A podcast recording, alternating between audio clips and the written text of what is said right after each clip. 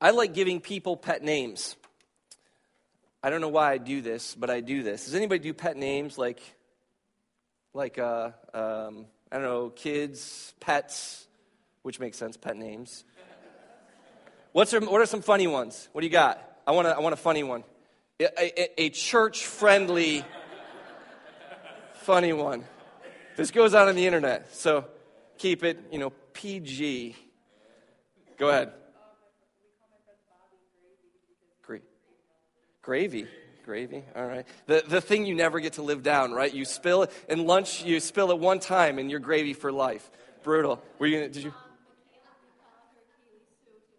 Kaylee Sue to embarrass her. Yes, how many parents have names to embarrass your children? The whole reason you have them. I love it in the back.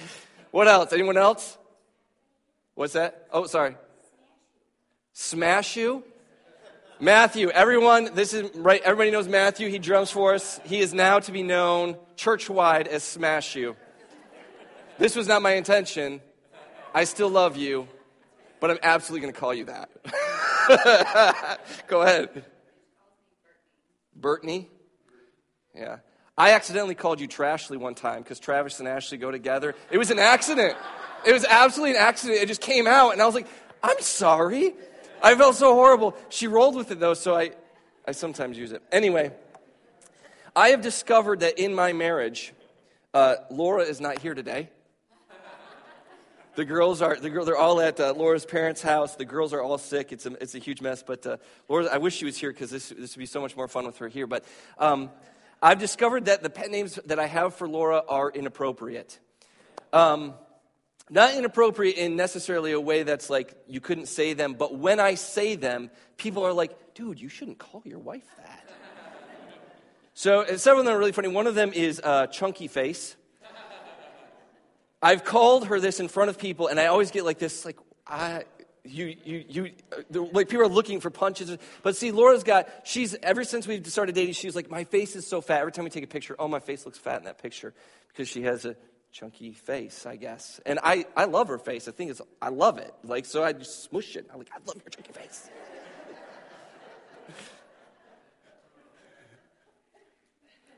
If you didn't know this about our relationship, you would obviously be looking at me and be like, dude, don't call your wife that. But it works for us because that's, that's, that's the relationship we have. Well, my funny story, if I haven't been funny thus far, my funny story is this, and I was thinking about I was thinking about uh, the, the text of Deuteronomy. We'll get there, I promise. But I was thinking about how what we're about to talk about today really revolves around people misunderstanding their relationship with God. And because they misunderstand their relationship with God, they say things they ought not to say. And so uh, one of the one of the things that happened to us about a year and some change ago, so some of you have seen my wife. She's just, just this little petite thing. Just our, our, our whole our whole marriage, fifteen years or so now, she's she's always been just this little petite thing. But when she got pregnant, she was just like, blam, right? I mean, it's just, and it was,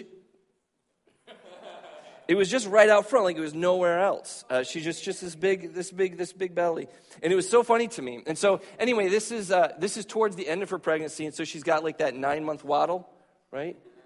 I mean, I know that you're not supposed to say this, but this is real talk, right? You got that nine-month waddle. You know what I'm talking about. I saw that head nod. It's fine. You tell Laura. She's, she'll hear it. It's online.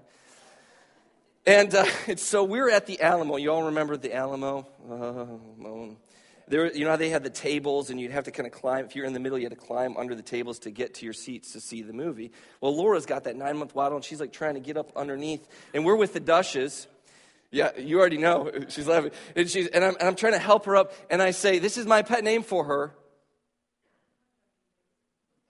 Not Chunky Face. I just say, come on, Tubby. Because this is the one time. Like, she's always just so skinny. So it's this one. And so th- I've been calling her this for months. And it's a big joke. We all laugh about it, I promise you. And Emily, who is standing there, turns from I'm I'm sweet, fun, like lovable Emily to I am going to murder you. Don't you ever call her that. And she came at me like I was afraid for my life. Which is understandable because, dude, don't call your wife Tubby. Like, they don't like that. Note to self, dating a uh, young couple who did an amazing job for us. Thank you. Don't ever call her that unless you have permission when she's pregnant that one time. It was so it was so funny. I just, I, I love it. I, I look back at that and laugh all the time. Uh, because for Emily, obviously, I understand why she was offended for Laura. But for Laura, it was like it was an, in, an inside joke within our marriage. And we, we have this experience. I mean, you're, you see this all the time. You see it online. Maybe you experience it. You get an email or you send an email, and, and people take what you say wrong. They take what you say, and, and, and then they come at you with this with this venom because they misunderstand what's happening. They misunderstand the situation. They misunderstand the relationship. They misunderstand what is going on. And one of the problems that God's people have, as we've been talking for the past several weeks, not only about putting God first, about, but also about the things that we ought not to say to God, is that people misunderstand our relationship with God. We misunderstand who He is and what He's about, and because of that, we say things we shouldn't say. If you want to turn in your Bibles, I want to look at our text here this morning. Turn your Bibles to Deuteronomy chapter nine. If you want to use the Pew Bible, if you didn't bring a Bible, that's cool. Um, just go ahead and turn to page one fifty-three. This is where I'm going to be, second column, top of the top of the second column. Page one fifty-three. We'll dive into Scripture here for a minute. He begins with this, this this word, hero Israel. Now, if you've been here for the series, then you remember this hero Israel. You remember that word hear in Hebrew is Shema. And that is not just to hear, but it's also to obey. That is, if you hear the word, if you hear God telling you to do something, then of course you're going to be wise, you're going to be smart, and you're going to do what God has told you to do. So, hear, O Israel, you are to cross over the Jordan today, to go in and dispossess the nations, greater, mightier than you, cities great, fortified up to the heavens, people great, tall, the sons of the Anakim, which is fun to say, right? I mean, it's got a good, like, fantasy, like that should be in Lord of the, next Lord of the Rings movie. Anakim, whom you know and whom you have heard, it said, who can stand before the sons of Anak? Now, this, of course, sons of Anak is to say the Anakim, right? Those, those mean the same thing. And if you remember with me, the Anakim are related to that story in Genesis chapter six where the, the divine beings come down and they, they mate with the daughters of men and they create these kind of weird superhuman dudes, giants, the, the Nephilim, of which Goliath eventually, if we kind of telegraph forward beyond this text, Goliath, the giant that, that David fights, is, is, is related to that. And so they are going to face fortifications that are up to the heavens. They're going to face some bad dudes, the Anakim. Know therefore today, verse three, that who he who goes before you is a consuming fire. He is the Lord your God.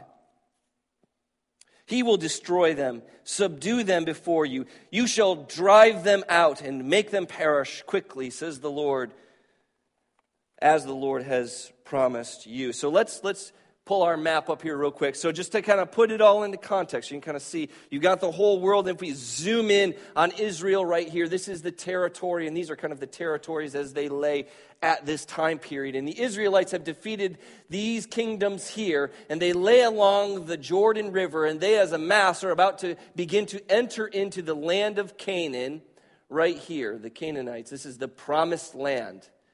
Now remember that they have been wandering around here for forty years because of this, their disobedience, and God has brought them back after forty years to try again. And God says, I'm not going to lie to you and pretend like, like this is going to be easy. Sometimes in church we kind of hear that. People tell you it's going to be easy. I am never going to be that person if you haven't figured that out. It's not going to be easy. But God is the consuming fire that goes before you. So while you might face fortifications up to the heavens, tall towers, tall walls, tall cities, full of tall dudes who are mightier than you, stronger than you. I love that God says that. Just, these guys, they're, they're stronger than you. But what? But the God who goes before you is a consuming fire, and he, he will give you the victory. Now that's important to keep into keep in mind that that is what God is doing here. He is he is fulfilling his promises, and there is nothing that anyone can do to stop this power that God is going to fill them with and send them forward with. And the problem is, and I talked about this last week, the problem is that sometimes in moments of crisis, we come to God. Anyone ever do that? Moments of crisis, you get on your knees and you start praying. We get those prayer emails. He raised his hand. Little dude. All right. What's your name? Luke? Did I get that right? Luke. All right. I'm happy to have you, Luke. Thank you. Luke, everyone else, right? We all do this. We we come to God in these moments of crisis, these problems. Things are bad. You're sick. You're, you're alone. You're sad. You've lost a job. Somebody's passed away. We get on our knees. We get these prayer emails, right? Help me. And we come to God. And then when times begin to level out, we begin to sort of lose perspective. And God, who was first, becomes second, third, fourth, fifth. The problem is, as we lose that perspective, we begin to say things that we ought not to say. We begin to misunderstand what has happened and who has brought us the victory. And we see that here in verse four. Look at verse four there. God says, listen, and here it is, the do not say verse. Do not say in your heart is what it says there. Now remember that the heart is the seat not just of our emotions, but of our will. Don't say in your mind, don't say kind of deep inside of you this. After the Lord your God has thrust out the people before you, it is because of my righteousness. It's because I'm good. It's because I deserved it that the Lord has brought me in to possess the land. Don't say that. Don't say it's because I deserved it. Don't say it's because I'm good. Don't say it's because I'm righteous. Rather, he says, it is because of the wickedness of those nations that the Lord is driving them out before you. Now, this is one of those sort of really important clarification moments.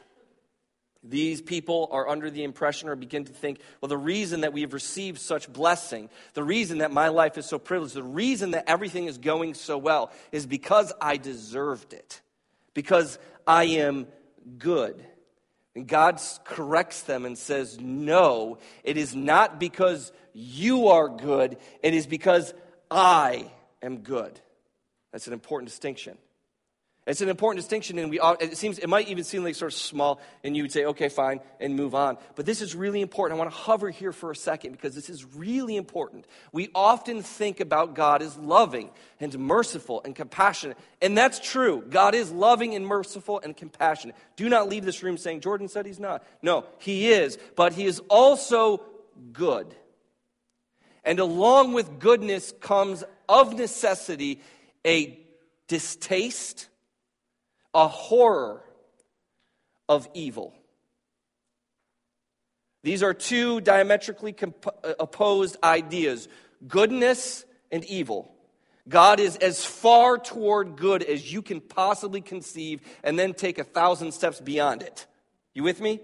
God is good. And that means then that God is also the one who judges and deals with evil. And there are two kinds of judgment that, that are a part of this. The first kind of judgment is what we might consider uh, eternal judgment. That is, there is a day of judgment, a day that is in the future where God will raise the dead and all will stand before his judgment seat and you will answer to God for what you have done in the body, whether good or evil. Now that's terrifying enough because if we find in front of the judgment that we are not fit, then we are sent to hell. And this is why our churches tend to press so hard this idea of decision. As we kind of wrap our services up almost every time, not every time, but almost every time, I, I say, hey, if you need prayer, if you need to talk with somebody, if you need to get your life right, you need to do that today because you don't have any more than this moment. This is the moment you have to get right with God. There isn't another one. And so our desperate plea to everyone is this: get yourself right with God. And it isn't that you need to be perfect. It isn't that you need to sort of set everything aside. But, but it's, it's that we come before Jesus and we say, we need you. We need your salvation. We need your power. And we submit ourselves humbly to you because only in your hands can salvation be found. And we want to be free from that. But there is also a temporal, a right now judgment. And this is just as important and frequently often missed by Christians. And that is this. It's found in Romans chapter one, verse twenty-four. In this section of Romans, Paul is talking about the ways in which people rebel against God. And Paul summarizes the way that God deals with people who are rebelling against him by saying this. He says, and therefore God gave them up to the lusts of their hearts, to impurity, to dishonoring their bodies among themselves. That line is really important. God gave them up. That there comes a place where we will say, and I've heard this so many times, I like, I literally wish I had a nickel for every time. Uh, I have heard so many people say, well, I know the Bible says I ought not to do it, but I feel as though God isn't going to judge me for it. There is nothing more dangerous than that statement. And it isn't dangerous because you're contradicting the Bible and blah, blah, blah. It is dangerous because that tells me that God has stopped convicting you. If you can do something that you know is wrong, something that you know Scripture has laid out, this is not what I should be doing. And if you know that for a fact, and yet at the same time you say to yourself, yeah, but I don't feel guilty about it, that tells me that God has stopped convicting you. And that's one of the ways in which God deals with sin. Because the problem, and this is a fundamental understanding that you have to under, that you have to have if you're going to have a biblical worldview, is this. It is this, that if you, the more, the thing that you love, you will love more of. Does that make sense? If you love good, you will pursue good. And as you pursue good, you'll learn to love good more, and you'll be gooder and gooder. You can correct me later. If you love evil, and you begin to cultivate that in your heart, you will produce more evil. You will produce more sin. You will continue to, to travel that road, and you will love it more and more and more and more. And, and what that does is that drives you away from God, and it is its own, its own judgment. Because to be living outside of the joy of God, the joy, the relief, the peace that God can give you as you live in holiness, that is joy. But to live in a constant rebellion against God, even, even in the sense that you don't recognize it. And that's part of the problem, is that people who are living in that sin, they don't recognize that this is, this is, this is bad for me. This is bad for me. The problem is we love that which is evil, and we frequently hate that which is good. Jesus says this, people loved evil instead of good. They loved darkness instead of light because their deeds were evil. He says this in John chapter three. And so one of the things that we ought to be doing as Christians is we ought to be pursuing goodness, and we ought to be fearful of any path that takes us towards evil. And what we ought to do is we ought to be heartbroken. We ought to be heartbroken. I am heartbroken that I see more Christians arguing about whether or not the government should be involved in gun control than praying for the families and for the person who did the shooting. Our sights are bigger. Our sights are eternal. Our sights are the, are the salvation of souls. Our sight is bigger, and I don't see our sight bigger. I see us trying to win arguments. Our hearts should be broken. God does not rejoice. Does not rejoice at the judgment of evil. God hungers for all people to come to repentance. And I don't see that hunger in us, guys. And it should be. God is pressing on these people to recognize that the reason that God has brought them into a right relationship with him, the reason that he is blessing them and giving the victory, the reason that he is bringing them into the promised land is not because they are so much better than their enemies. It is because God is so good, because God has opened to them a door to salvation, and they are beginning to enter into that. That is why. And this is an important thing, because what we have here is God saying that part of the reason not only is the judgment of these Canaanites, the judgment of these Anakim, but also God's promise to Abraham. And if you remember, Abraham was faithful to God, and as was his son Isaac, and as was his son Jacob, and as was Joseph, the son of Jacob. If you know your kind of your, your Bible timeline a little bit, it's okay if you don't, but there is a faithful line of people before we get to the Jews that we're talking about here today. And God is looking at that, and he is remembering the promises, and he is remembering his goodness, and these two things are intersecting at this moment to the benefit of this people. And this tells me how important your legacy is. How important your legacy is. Because if they did not have Joseph and Jacob and Isaac and Abraham and this line of faithfulness, it is hard to say what would have happened. In fact, we have this, this story, uh, that I'm not going to read it, but you can see it there in your Bible in uh, chapter nine, verses thirteen through twenty-nine. In thirteen through twenty-nine, God reminds them, this, let me just remind you why it isn't because you're so good, because remember that whole golden calf thing? Remember that time when Moses goes up to the mountain and you see the fire, you see the lightning, you see God, you see Yahweh, right? The name of God. You see God on the mountain, and Moses has gone up there, and Moses is up there for forty days and forty nights, and he's receiving the Ten Commandments and, and the laws, and he's communing with God so he can come down and he can bring it to the people. But forty days is just too long to wait. Can I get a witness? Right? forty days till Christmas, and I'm dying. Waiting for forty days, and one day goes by, and two days, and a week, and two weeks, and they're like, man, where's Moses at? What are we going to do? And then they get into their minds, well, let's have Aaron make us an idol. And so they make this golden calf, and they're like, behold our God, the one who led us out of Egypt, because we need something to look at. We, we need something to direct our attention to. And God says, these idiots, I'm done with them. They have rebelled against me at every single opportunity. I'm done with them. And God says to Moses, I'm just going to I'm going to do away with them. And I'll use you, and I will make from you. I will make from you a great a great nation. I will I will use your children to c- complete my purposes. And we read in verse twenty-five, if you want to pop down to verse twenty-five, Moses talks about how he deals with this problem. He says, "So I lay prostrate." Who you know what prostrate means? Like flat, not on your knees, but you're just face down, you're just laying out. I laid prostrate before the Lord for these forty days and forty nights, because the Lord said he would destroy you. Now, I got to be honest with you. After about five minutes of prayer, my mind starts wandering. Am I alone? I mean, it, it, and... And I don't think Moses like prayed the entire, it wasn't like he never got up and ate, never he did anything else, but he was constantly laying down before God, prostrating himself before God for forty. I mean, we pray for someone for a couple of days and we're like, man, is this guy healed yet? I'm tired of praying for this person.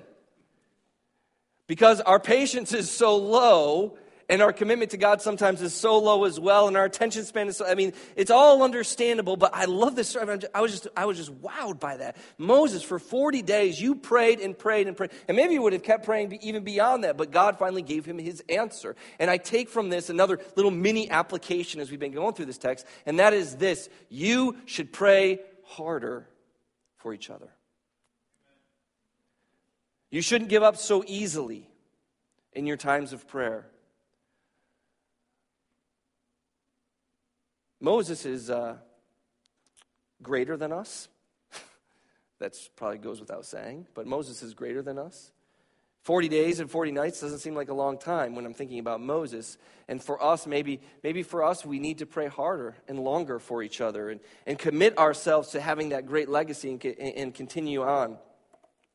Well, what we've seen then in this text, we saw that "thou shalt not say" line, and uh, so let's let's let's wrap this all up, uh, and let's begin with the first the first "do not say." The first thing that we heard when it was "do not say," we were supposed to not say, "This is too big for me." As as the Israelites are facing those those mighty walls and those mighty men, God says, "Don't say we can't do this." Rather, what you need to say is, "The Lord my God is in my midst, a great and awesome God." And I, I challenged you to use that. To use that today, because God has not changed. God is still in our midst, and God is still going to empower us. He's still great. He's still awesome. He still can empower us to accomplish his will. At the same time, we're, we're told to say, not to say, well, it's all me. When the victory comes, when God does defeat that giant in your life, when things, if you can look at your life and say, yeah, everything's pretty pretty cool, it's fine, it's it's going well. What we ought not to say in that moment is, well, it's going pretty well because I'm so skilled, because I'm so great. Instead, we should give glory to God and say, it is God who gives me power to accomplish. God says, again in chapter eight, he says, don't say it was because of you. You need to understand it was because of me. Today, whoop, we heard this.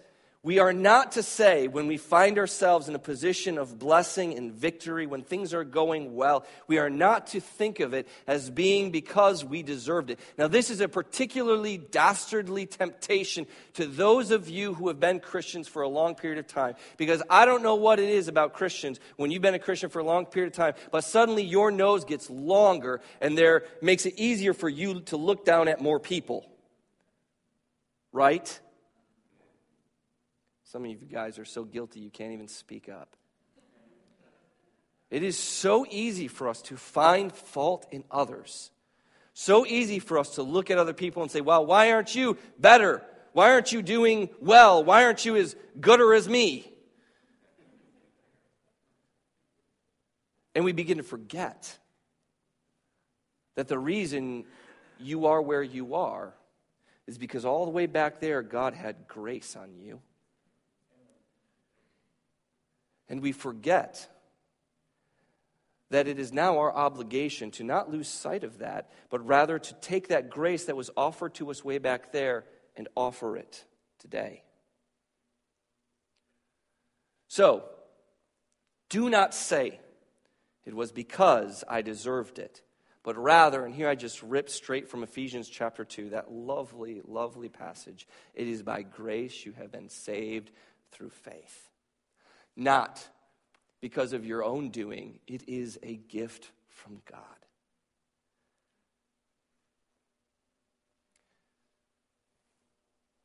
You could probably say that every day this week and be okay. It would do your soul good. If I could summarize and just bring it all down, I would say it is a gift from God. So, so frequently as Christians, we forget that all we have is a gift. Everything that God has given you is a gift.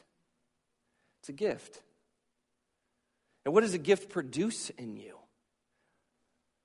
Because I see Christians as torn up and at odds and freaking out as everyone else around us. And my brothers and sisters, it ought not to be. We ought not to be those people. You see, we brought nothing to the table, but Jesus Jesus brought us to the table. We brought nothing. Jesus brought us.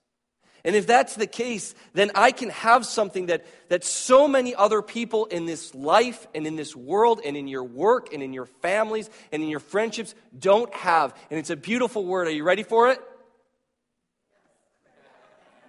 I mean, I know we've been going for a while, but it's not that long. Relief. Relief. Take a deep breath. Go on. Take a deep breath. Let it out. Everything's going to be okay. Now, I didn't say it's going to be easy. I didn't say it was going to be easy. I did not say it was going to be easy. And I didn't say you're going to like it all the time. I didn't say that either. I didn't say the way will be smooth and there won't be any bumps or ruts or or crooks, or, or or rocks in the road, I said it will be okay. Because everything that we are facing is temporary. But as we said last week, what is what are we? We are eternal. And so we can have what so many people around me don't have. I can breathe in and I can breathe out, and I can just feel awash with a sense of relief. That whether I face the giant, or whether I face the calm, cool waters of vacation, whatever it is that I'm facing, I have a God who is awesome enough to give me the victory, and I have a God who has who has prepared the victory for me and is allowing me to enjoy it. I can have relief. And that relief should not be something that I just enjoy for myself, because everything that God has given you as a gift is meant to be turned back out to the grace of others. And so what should relief pour out from you? It should pour out a peaceful life. That while other people are fighting and worried about the minutia, that, that all of the little quips and, and, and squabbles and, and problems, and, and whether you're talking about politics, or you're talking about family squabbles, or you're talking about people at work who are going nuts over nothing. How many of you got people at work going nuts over nothing? Right? Whatever those little things are, you're the person who has relief. You're the person who has peace. And you could be the person in the room who says, all right, everybody, chill out. It's all right. What are we going to do about this? Because you have a God who has filled you with peace that passes all understanding. I want you to leave this room today with several things. The first thing being joy, but the second thing is being relief. And the third thing is this. I want you to leave with gratitude to God. When someone gives you a gift... When someone gives you a gift, what do you feel? Something really good. Something like a, uh, a Rebel uh, t-shirt. Or a Batleth, if anybody saw uh, what Laura got me for Christmas. You feel a sense of gratitude. We've given, been given the greatest gift that we, we could have been given. We should have this sense of great relief because God has poured his salvation out onto us. But then we should have this sense of gratitude to God, which allows us to remember from whence we came and to say, God has been merciful to me on this long, and most of you, if you're like me at all, jagged and messed up road of my life. When I was so lost, God found me. That gratitude should be poured out in praise to God, but it shouldn't just stay with you and God. If it does, then you've missed something big, because it's to be poured out to other people in grace so that people recognize you as a Christian, because you're the person who is, one, not freaking out when everyone else is freaking out, not fighting when everyone is fighting. You're a person of relief and peace, but you're also the first person to say, I'm sorry, I was wrong, and I forgive you. Those are things that should come from us so fast, because we're the people who have experienced such immense grace that it's easy then for us to pour that out in grace. I wasn't going to end here, but I will end here. There's a, there's a wonderful story, and all of you remember it, I'm sure, if you've grown up in church at all. It's, it's such a strange story, and scandalous even, and we sometimes miss that a little bit, but Jesus is at a dinner with all of the all of the, the, the elites, the, the good people, the people who could say, well, I deserved this because they've been good their whole lives. They followed God their whole life. They went to Sunday school and church camp, and they went to uh, uh, the Christian school, and then they went to Great Lakes Christian College, and they've just they've been serving God their whole life. No impurities at all, never Never watched a rated R movie. I don't know. I can't come up with anything else. So wearing the What Would Jesus Do bracelets, the whole nine yards, they got it all. And Jesus is standing or sitting with them. They're eating. And then this woman comes in. And she falls at Jesus' feet. And she weeps on his feet. And she, she washes his feet. If you can imagine non-shoed Jesus who has wandered the streets with the horses and the dirt and the dust. Washes his feet with her tears, dries his feet with her hair, and everyone around is like, dude, you shouldn't let her do that. Don't you know who she is? Don't you know her reputation? Don't you know that she's not one of us? And Jesus says, she's the one they'll tell stories about two thousand years from today.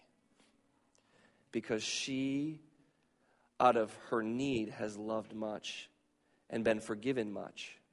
And because she has been forgiven much, she can forgive and she can love. And you all don't get it. And if we need to be anyone today, we need to be that woman who realizes how far God has brought us, and all we can do is say, thank you, thank you, thank you. And then we can turn all those thank yous out toward everyone around us and offer them grace. Yes? Now, as we come to a conclusion, we'll have elders on either side here. If you if you need someone to pray with, if you need somebody to talk to, we aren't here to judge. We aren't here to reprimand. We're here to walk with you. We're here to walk together because you can't live the Christian life alone. It's too hard. We're here to be family and to, to share one another uh, one another's burdens and to pray for one another when times are tough. And if you need that kind of help, come and see them. Come and find somebody, one of us, after church. But make today the day that you get right with God and that you experience his relief and the gratitude that comes because of it. Let's stand and sing this song to our God.